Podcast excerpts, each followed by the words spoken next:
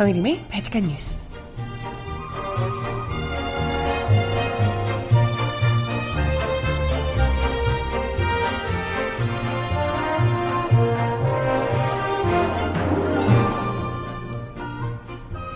여러분 안녕하세요. 바칙한 뉴스 정혜림입니다. 검찰이 드디어 김관진 전 국방장관을 출국 소식입니다. 검찰이 김 전 장관이 이명박 전 대통령에게 군 사이버 사령부 댓글 공작 활동을 직접 보고한 정황이 담긴 문건도 확보한 것으로 알려졌다는데요. 검찰 수사가 MB를 향해 그야말로 급류를 타는 양상입니다. 한편 군 사이버사가 원래는 2017년 올해 대전 때까지 사이버사 정원을 1750명까지 증원하려 했었다는 계획도 드러났다고 하네요. 진짜 소름. 이거 우리 탄핵돼서 이렇게 안 됐으면 이번 대선 때도 한바탕 거하게 해보려는 속셈이셨단 얘기? 무시무시하죠? 음악 듣고 와서 이야기 함께 나눠보겠습니다. 로이킴이 부르는 홈 첫 곡으로 듣고 올게요. 신청곡 있으신 분 주세요.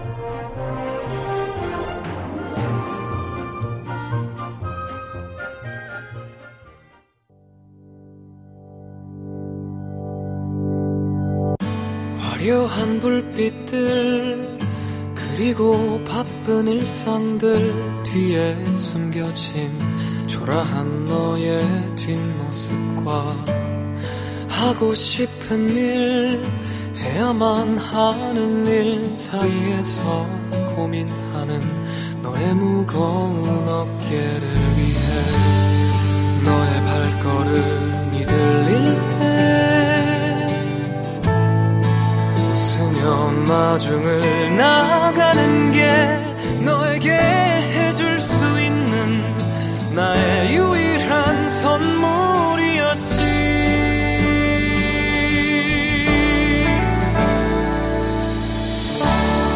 어디 아픈 데는 없니? 많이 힘들었지.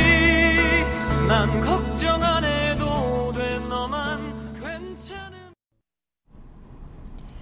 네, 첫 곡으로 로이킴이 부르는 홈 듣고 오셨고요. 어, 잠시 후에 노래는 이어가 보도록 하겠습니다. 드디어 김관진 전 국방장관이 출국 금지 조치 당했다는 소식입니다. 뭐 글쎄 전혀 그런 것 없다라고 이야기를 했었지만 뭐 어쩔 수 없는 수순인 듯 해요. 출국 금지 조치.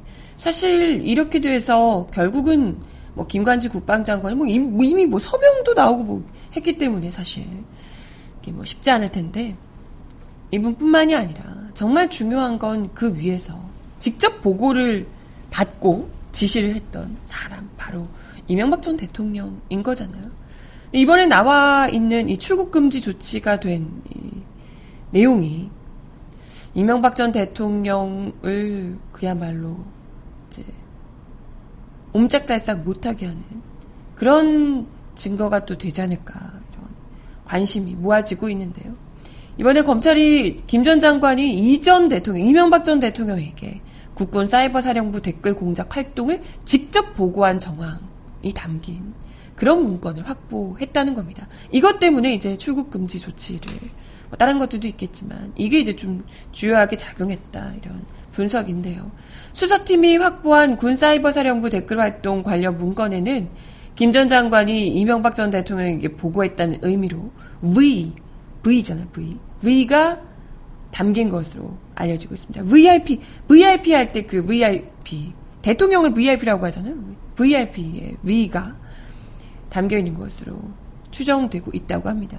이게 최근 공개된 김 전 장관이 서명했던 그 사이버 사령부 관련 BH 협조 회의 결과 문건에서 이명박 전 대통령이 사이버사 군무원 증원을 두 차례나 지시했다는 내용.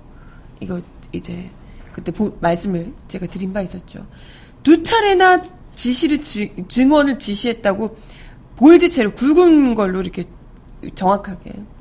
그러니까 빨리 증언하라고 했던 게 드러났더라 이야기 들었었는데요. 요거랑 같이 이명박 전 대통령이 국정원 아니 아니 군 사이버사의 선거 개입, 정치 개입에 얼마나 큰 관여를 했는지를 뒷받침하는 정황이 될 것으로 추측이 되고 있습니다. 그래서 음, 정말 이것도 이제 이명박 전 대통령을 굉장히 불편하게 만드는 증거가 되겠죠. 검찰은 또 이와 함께 연재욱 옥도경 전 사이버 사령관을 이달 중순쯤에 비공개 소환해서 조사를 마친 바 있습니다. 이 두 전직 사령관이 이번 검찰 조사에서 김 전 장관, 김관진 장관, 그리고 또 청와대 사이버 사령부 댓글 공작 활동을 수시로 보고했다.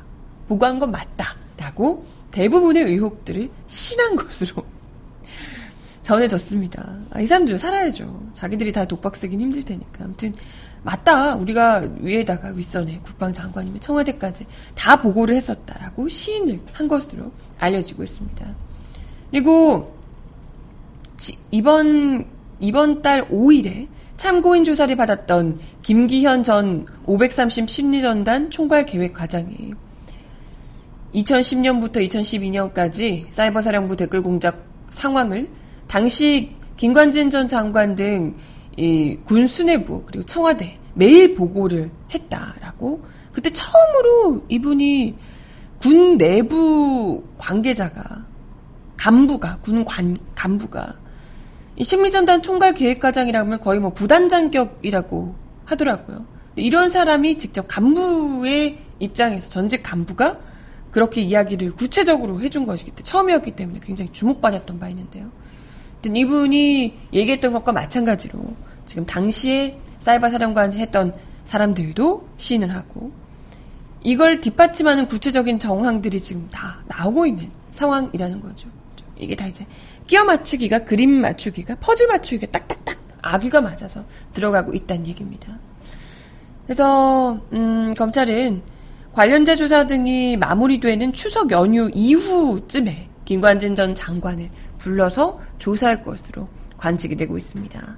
김관진 전 장관은 무려 MB 정권부터 박근혜 정권까지 장장 7년간 국방, 국방 안보 라인을 재직하면서 군의 최대 실세를 굴리며 왔던 인물인데요. 그렇기 때문에 이명박근혜 정부 때 얼마나 많은 군내 비리들, 방산 비리 뭐 이런 것들을 비롯해서 이러한 정치 개입, 선거 개입 네? 군 자체를 동원시키는데 혁혁한 공을 세웠는지 아마도 이명박 정부 때 그걸 잘했으니까 박근혜 정부 때까지 그걸 이어가지 않았을까. 보통 정권이 교체되면 좀 이렇게 갈리기 마련인데 쭉 한 거잖아요. 7년 동안. 아마도 그렇지 않았을까. 네. 생각이 듭니다. 근데 만약에 이 사람이 지금 음 글쎄 박근혜 정부가 이러한 그 국정농단 파문 때문에 탄핵이 되고 그리고 대선을 생각보다 빨리 치르게 됐던 거잖아요, 우리가. 만약에 한번 생각해 보세요. 만약에 정말 그 일이 일어나지 않았다면 우리 아직도 대선 지금 한 2개월 남았어. 그죠? 2개월 더 남았죠. 12월 보통 뭐 한 12월 중순 이러니까 지금 이제 뭐 물론 이제 10월이 가까우고 있지만 2개월보다 좀 2개월보다 더 많이 남은 상황이었을 겁니다.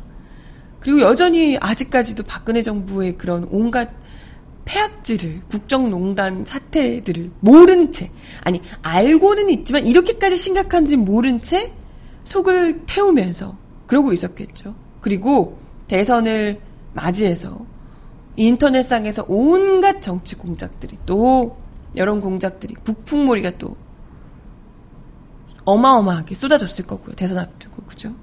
근데 실제로 군사이버사령부가 2012년에 총선 대선 때문에 뭐 그 이전도 그랬지만 특히 2012년 총선 대선 때 거의 뭐 총동원돼서 이 박근혜 정부를 탄생시키는데 국방부와 함께 손발에 맞춰서 정말 전방위적으로 댓글 공작을 어마어마하게 했었더라라는 게 이제 뭐 드러나고 있잖아요. 그런데 이 사이버 사령부가 2017년 까지도 2013년부터 2017년까지 박근혜 정부 안에서 다음 차기 정권이 넘어갈 때까지 사이버 사령부의 정원을 무려 1750명으로 대폭 증원하려고 했었던 것으로 드러나고 있습니다. 이게 진짜 무섭지 않아요? 이게 지금 박근혜 정부를 탄생시켰던 그 사람 너무 재미를 잘 본 거야. 국정원 국방부 해가지고 댓글 공작해서 이만큼 여론몰이를 해서 결국은 박근혜를 탄생시켰다. 박근혜 정부 탄생시켰으니까. 너무 재밌네. 근데 이, 이제 뭐 비난열이 워낙 또 거세고 하니까 이 정도로 안 되겠다. 더 강하게 그야말로 SNS 전사들 키워야겠다. 이렇게 생각을 했나 봐요. 참 무려 1750명을 댓글 알바한테 쓰려고 사이버 사령부에서 하긴 뭐 이명박 정부에서도 그렇게 이명박 대통령이 직접 증언하라고 증언하라고 사이버사 증언하라고 군무원들 증언하라고 그랬다고 하니까 박근혜 정부 역시도 한 번 그걸로 꿀을 빠니까 꿀맛을 보니까 더더 많이 하고 싶지 않았을까 네, 생각이 듭니다. 이게 이제 김혜영 더불어민주당 의원이 어제 연재욱 전 사이버사령관과 옥도경 전 사이버사 참모장이 결재한 2012년 5월 3일자 육군 사이버 전문 인력 소요 판단 결과 보고라는 문건을 공개했습니다. 아직도 모자라다. 아직도 우리는 배고프다라고 하며 더 필요하다고 요청한 문건인데요. 이에 따르면 사이버사는 2012년 4월 11일 총선 직후인 5월 3일에 사이버 전문 인력 258명이 필요하다 라고 육군에 통보를 했다는 겁니다. 필요 인력으로 대령 2명, 중령 11명, 소령 29명, 대위 45명, 중소위 31명, 부사관 37명, 군무원 101명 등을 나열하면서 2012년부터 2017년 사이, 사령부 중기 부대 계획에 의거해 1750명 완편 기준으로 작성했다라고 적시했습니다. 왜 2017년이겠어요? 그거 자체가 대선이라는 거죠. 대선이 중요하기 때문이겠죠. 2017년까지 사이버사 소속 총원을 1750명으로 늘리되 2018년까지 매년 30명씩 관련 학과 졸업생을 계속해서 영입할 계획까지 세우기도 했답니다. 이런 계획하에 우선 사이버 전문 인력 258명이 필요하다. 2000, 이번 2017년까지는 1000명 이상 필요한데 1750명을 더 해야 된다고 하는데 그 전에 그때까지 그 전에 일단은 우선은 258명을 해달라 만들어 달라 이런 이제 이야기를 하고 있는 거죠. 야, 그때 우리 2012년 대선 앞두고 군무원 79명을 채용해서 이 중에 47명을 댓글 공작으로 댓글 공작 요원으로 썼던 것을 우리가 이제 보도를 통해서 확인한 바 있는데요. 근데 이건 뭐 거의 어마어마하게 47명이었는데 그걸 258명으로 우선 더 뽑아주고 2017년까지는 1750명을 더 뽑아달라 이런 얘기를 하고 있으니 야, 그 수가 진짜 어마어마한 거죠. 심지어 이게 47명도요. 47명 정도도 사실은 전년 대비 10배 늘어난 숫자였다고 합니다. 그, 군무원 79명을 배치했다고 하는데, 더 충원했다고 하는데, 그 전해에는 8명밖에 군무원을 뽑지 않았다 그래요. 근데 채용 시기도 더 앞당겨지고, 아무튼 막, 그랬다는 겁니다. 아무튼, 얼마나 그, 이명박 정부부터 박근혜 정권까지, 특히 이제 이명박 정부에서 그걸 굉장히 SNS 그야말로 어, 국방부, 국정원, SNS 전사들을 육성하면서 얼마나 톡톡히 재미를 봤는지 그리고 이걸로 권력을 유지해야겠다라고 마음을 먹었는지를 똑똑히 보여주고 있는 방식이 아닐까 이런 생각이 듭니다. 뭐 이거 외에도 어제 나왔던 굉장히 쇼킹했던 군사이버 사령부 문건 같은 경우에는요. 국정원이 군사이버 사령부 그 심리전단 요원들에게 활동비를 지급했는데 그 활동비 지급 내역이 공개가 돼가지고 와 진짜 어이가 없더라고요. 이철희 의원이 계속해서 관련한 문건을 폭로하고 있는 상황인데요.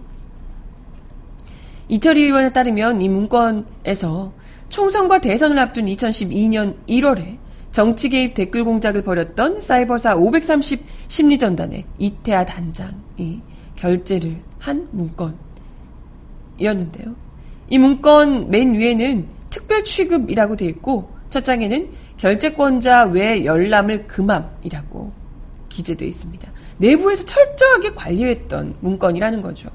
이 문건 내용은 전략 대응 활동 예산이 5만 원에서 25만 원으로 증액됨에 따라 활동 성과 재고 및 예산 사, 예산 감사에 대비한 세부 시행 계획이라고 요약되어 있습니다. 여기서 전략 대응 활동 예산은 우리가 흔히들 댓글 활동비라고 얘기하는 국정원 정부 예산을 말한다고 하네요.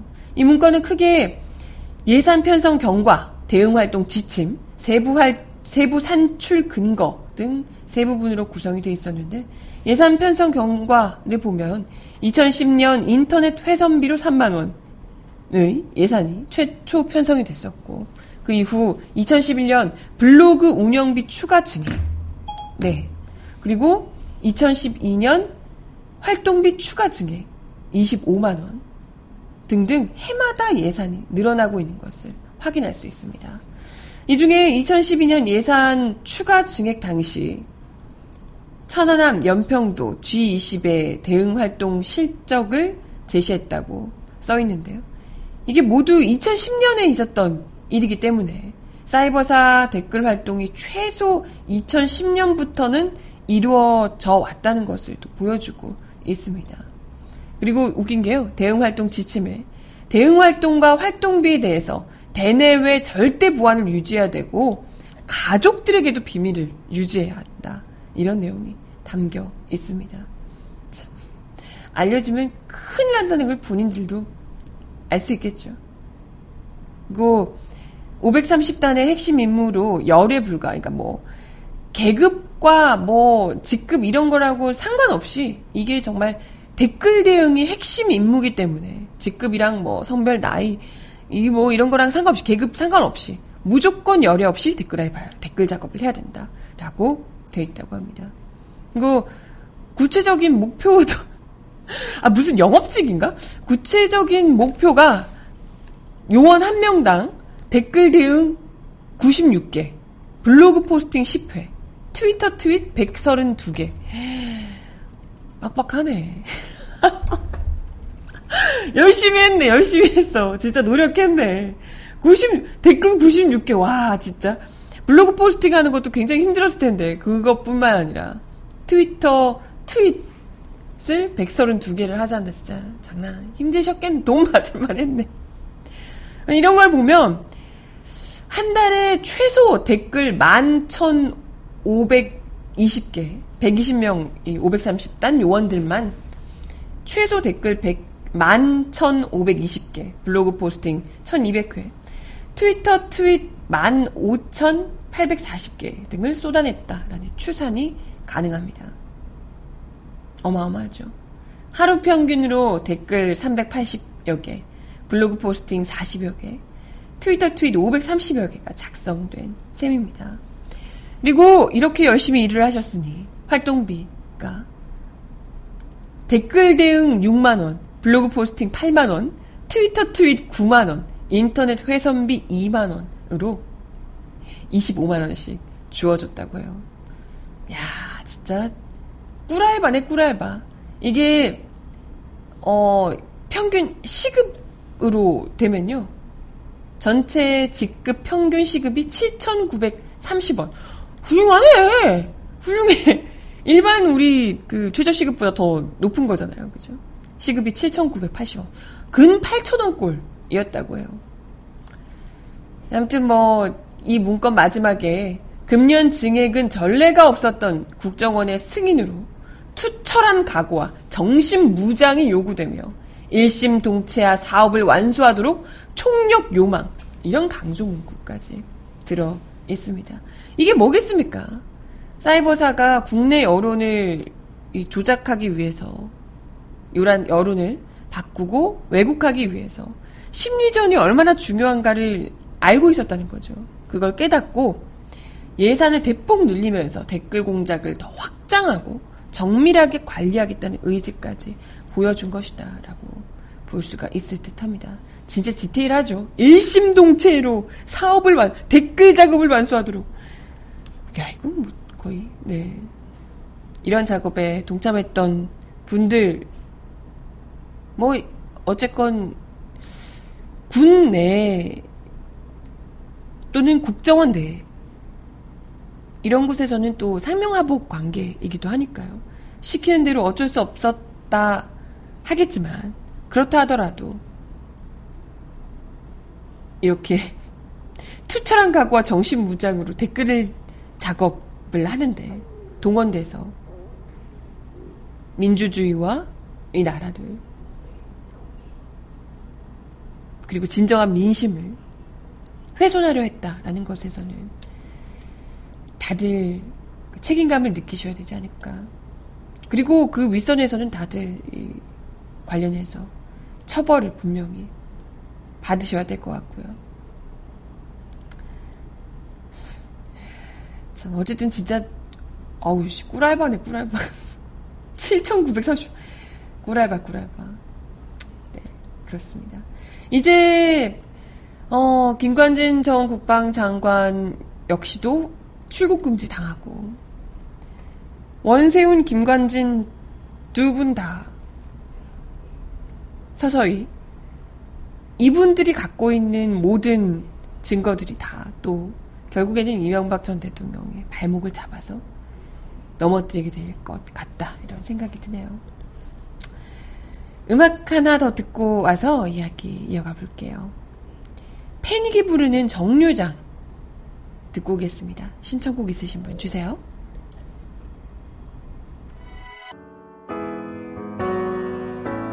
해질 무렵 바람도 몹시 불던 날 집에 돌아오는 길. 버스 창가에 앉아 불어오는 바람 어쩌지도 못한 채 난 그저 멍할 뿐이었지. 난 왜 이리 바본지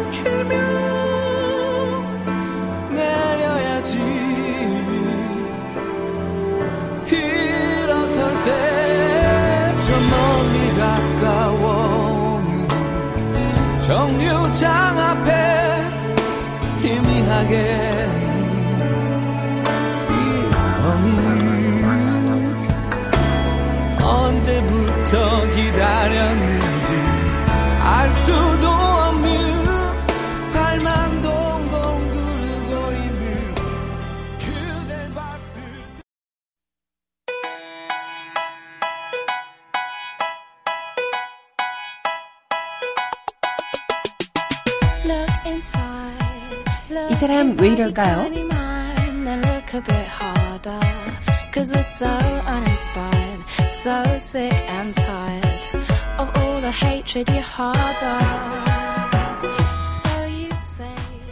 박근혜 씨 변호인 쪽이 최근 박근혜 씨의 정기 검진을 받았던 병원을 방문해서 진료 기록 사본 등을 요청한 것으로 어제 확인됐습니다. 박근혜 씨 측은 병원 진료 기록 등을 바탕으로 재판부에 추가 구속영장 발부에 반대하는 의견서를 제출할 것으로 보인다고 하네요. 아, 이분 그냥 그 식도염 아니셨어요? 저랑 비슷한? 저 식도염 항상 있는데. 아무 아픈 데 없으시다고, 몸 너무 건강하시다고 그랬던 것 같은데. 아니에요? 발가락도 다 나았다고 들었는데?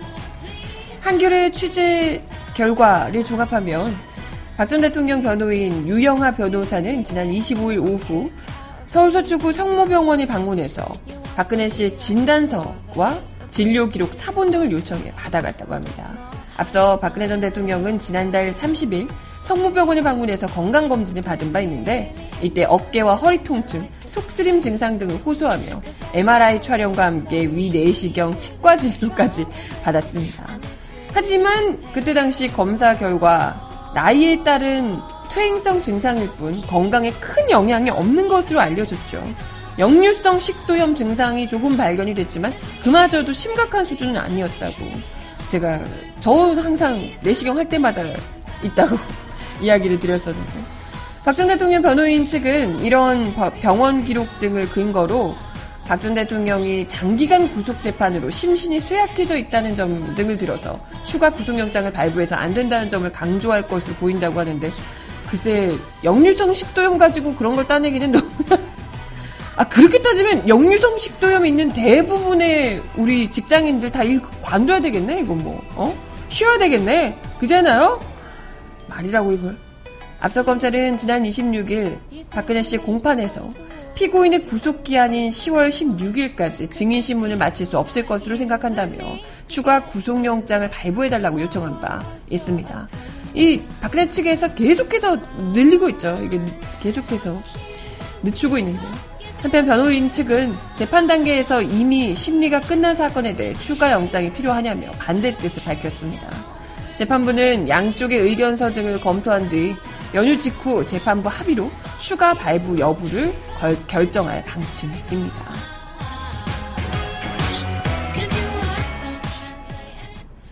만약에 추가 영장이 이, 안 나온다면 발부가 안 된다면 그런다면 10월 17일에 석방이 되는 거라고 하더라고요. 박근혜 씨가 근데 10월 17일이 그 뉴스룸 뉴스 JTBC 뉴스에서 손석희 앵커가 그러시던데 10월 17일이 그 유신 공포한 날이라면서요. 유신을 박근혜 아버지 되시는 박근혜 씨 아버지 되시는 박정희 전 대통령이 유신을 공포했던 날이래요. 유신을 공포했던 날에 공교롭게도 박근혜 씨 마저 석방이 되는 그런 일이 발생하게 될지 걱정스러워. 설마 그러지 않겠지? 네, 그렇다네요. 음악 하나 더 듣고 와서 이야기 이어가 보겠습니다. 성시경과 아이유가 함께 부른 그대네요. 듣고 올게요.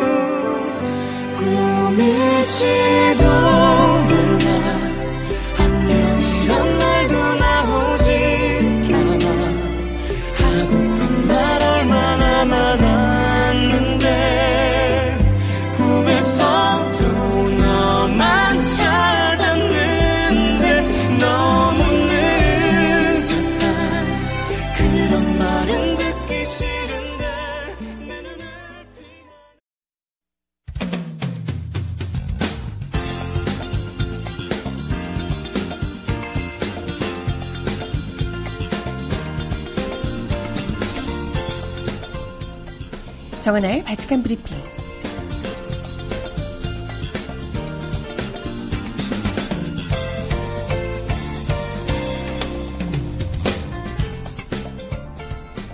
첫 번째 소식입니다. 문재인 대통령은 어제 여야 4당 대표와의 만찬 회동에서 적폐청산이라고 하는 것은 정치 보복이 아니라며 최근 보수야당이 주장하는 이명박 전 대통령에 대한 정치 보복 주장을 반박했습니다. 문 대통령은 어제 저녁 청와대 상춘지에서 열린 만찬에서 주호영 바른정당 대표 권한대행 겸 원내대표가 정치보복으로 보여지는 과거 사건에 대한 수사나 처벌을 지향해달라라고 하자 저도 정치보복을 경험해봤기 때문에 정치보복은 단호히 반대한다. 이전 정부에 대한 기획사정은 안 된다고 말했습니다. 문 대통령은 실, 다만 실제로 비리가 불거져 나오는데 수사를 못하도록 막을 수는 없다며 적폐청사는 개개인에 대한 문책이나 처벌이 아니라 과거의 불공정과 특권의 구조 자체를 바꾸는 것이라고 지적했습니다. 문 대통령은 새 정부 출범 뒤 불거진 부적격 인사 논란과 관련해서 일부 인사가 국민 눈높이에 맞지 않는 것에 대해 유감스럽다라고 밝혔습니다. 5대 인사 원칙을 세웠는데 구체적인 세부 세칙을 만들지 못했던 부분이 있었다. 인수위가 없어 착오도 좀 있었다라며 유감을 표한 것으로 전해졌습니다. 문 대통령은 조각이 끝나면 인사와 관련한 세부 지침을 마련해 발표할 예정인데 조각이 아직 끝나지 않았다. 그게 마련되면 시행착오를 극복할 수 있을 것이다. 라고 얘기했습니다. 문 대통령은 또 이정미 정의당 대표가 노동 양대 지침 폐기를 보면서 한편으로 마음이 아팠다. 한상균 민주노총 위원장이 감옥에 있다. 라고 이야기하자 저도 눈에 밟힙니다. 라고 답한 것으로 전해졌습니다. 문 대통령은 국민의당, 국민의당과 정의당이 강력히 주장하고 있는 선거구제 개편 문제에 대해서는 선거구제 개혁의 필요성에는 동의한다. 라고 이야기를 했습니다. 문 대통령은 선거구제 개편은 여야가 합의한 적이 한 번도 없다. 그래서 정부가 먼저 드라이브를 거는 것은 적절치 않다고 본다. 논의가 된다면 지원을 하겠다라고 밝힌 것으로 확인됐습니다.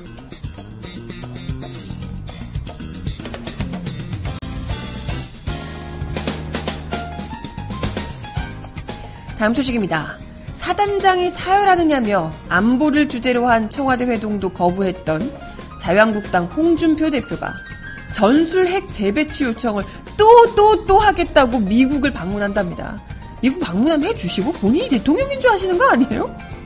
자유한국당 강효상 대변인은 어제 서울 여의도 당사에서 브리핑을 통해 홍 대표를 비롯한 당 대표단은 10월 23일에서 27일 4박 5일간 미국 워싱턴 DC, 뉴욕 등 주요 도시를 방문한다고 밝혔습니다. 아니 4박 5일간이나 가서 뭘 하시, 놀러 가시는 거 아니고요? 이 국가 안보 상황에 놀러 가시는 거 아닌가? 강 대변인은 이번 방미는 북한의 6차 핵실험 및 미사일 발사 등으로 국민의 안전과 국가 안보에 대한 불안감이 심각히 증대되는 상황이 발생함에 따라 한국민의 목소리와 함께 전술핵 재배치 등 당의 입장을 미국에 직접 전달하기 위한 것이라고 설명했습니다. 아니 자유한당 자유한국당 이미 지난 13일에서 16일에도 똑같은 이야기를 하겠다고 당이 우리가 직접 하겠다고 전술핵 요청하겠다고 가셔가지고 미국 정부의 공식적인 거절 의사만 확인하고 돌아온 바 있습니다. 이미 했는데 왜 똑같은 걸 또 하겠다고 대표가 하면 달라질까봐 미국 정부에서 아이고 대표님이 오셨으니 저희가 생각 좀 해보겠습니다. 이럴까봐 그러는 건가요? 아, 도대체 무슨 생각이야? 아니 국회의원이시면 국회의원이고 정당 공당 대표시잖아요. 그러면 그 역할에 맞는 일을 하세요.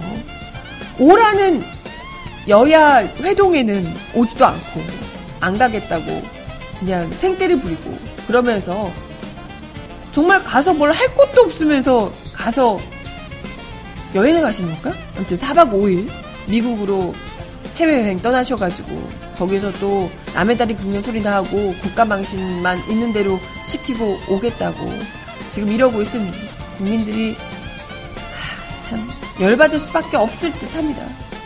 당시에도 4대 외교다 빈손 귀국이다 말이 많았는데 정말 정부의 정부의 외교 전선을 자유한국당이 앞서서 앞장서서 교란하고 있다 이런 지적이 나오고 있습니다.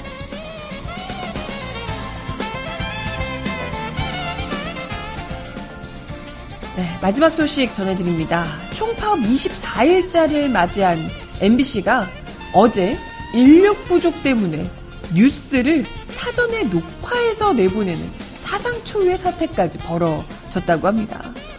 진짜 이 정도면 백기 흔들어야 되는 거 아닌가 싶은데 참 끈질기긴 해요. MBC는 최근 뉴스 송출을 담당한 두 명의 기술 감독 인력이 추가로 총파업에 참여하면서 녹화 방송이 불가피해진 불가피해진 것으로 전해졌다고 하네요. 이날 MBC 보도국에는 뉴스투데이와 이브닝 뉴스를 사전 녹화 형식으로 내보낸다는 공지사항이 전달됐다고 합니다. 공지문에 따르면 아침 6시에 방송되는 뉴스투데이의 경우 스트레이트 뉴스가 없으므로 리드멘트 겸 아침 신문 보기로 시작. 날씨와 교통 정보는 제작 불가. 뉴스 없는 완제품으로 3시에서 6시 작업 이후 편성국으로 납품 등이 공지됐다고 합니다. 미리 준비된 별별 영상, 스마트 리빙 등의 코너로만 채워서 사실상 뉴스 없는 뉴스를 사전 녹화해서 방영하는 거라고 합니다. 진짜 막장이네. 오후 5시에 방송되는 이브닝 뉴스 같은 경우에는 스트레이트 기자 리포트 3개가 나가는 대신 기자들 없으니까 자막 완제로 3시까지 납품하라고 공지 하기도 했다고 합니다. 여기에는 상황 변화가 예상되는 아이템 제외, 뉴스, 아이, 뉴스 아이템 자막 최소화 등의 지시도 추가됐습니다. 이브닝 뉴스는 평소 방송 시간보다 짧은 20분간 방영됐다고요. 아침마다 요즘 라디오에서 음악만 정말 주야장천 나온다고 하던데. 방송들 프로그램들마다 예능 특집 뭐 어쩌고 해가지고 옛날 방송도 계속 내보내고요. 아주 잘하고 계십니다. 잘하고 계십니다. 언제까지 버틸지. 네. 아, 음악 벌써 마지막 곡 들려드릴 때가 됐네요. 없나? 내가 말이 길었나? 마지막 곡을 들려드릴 때가 시간이 어, 애매한데요. 마지막 곡은 제가 이은미 씨가 부르는 녹턴으로 준비를 했습니다. 이 노래가 좀 길기 때문에 시간이 애매해서 네, 이 노래를 마지막 곡으로 들려드리며 오늘 거의 제가 선곡을 보시면 아시겠지만 쌀쌀한 갑자기 뚝 떨어진 기온에 어울리는 겨울에 어울리는 그런 잔잔하고 감동이 있는 발라드 곡들로 준비를 했어요. 가을 냄새 물씬 풍기는 마지막 곡 역시 녹턴 이은미가 이은미 씨가 부르는 노래로 들려드리면서 인사드려 보도록 할게요.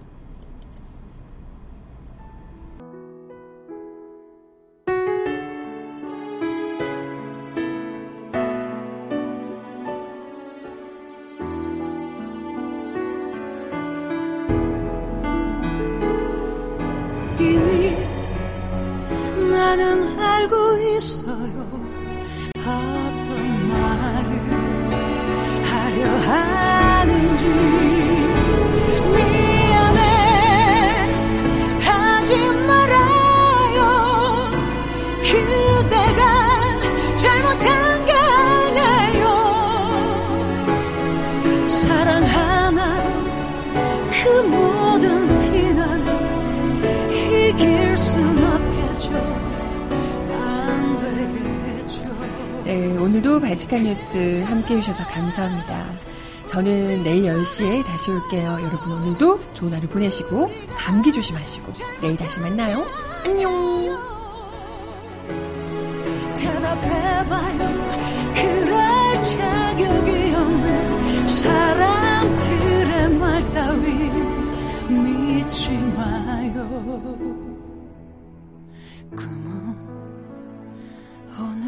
사라지죠.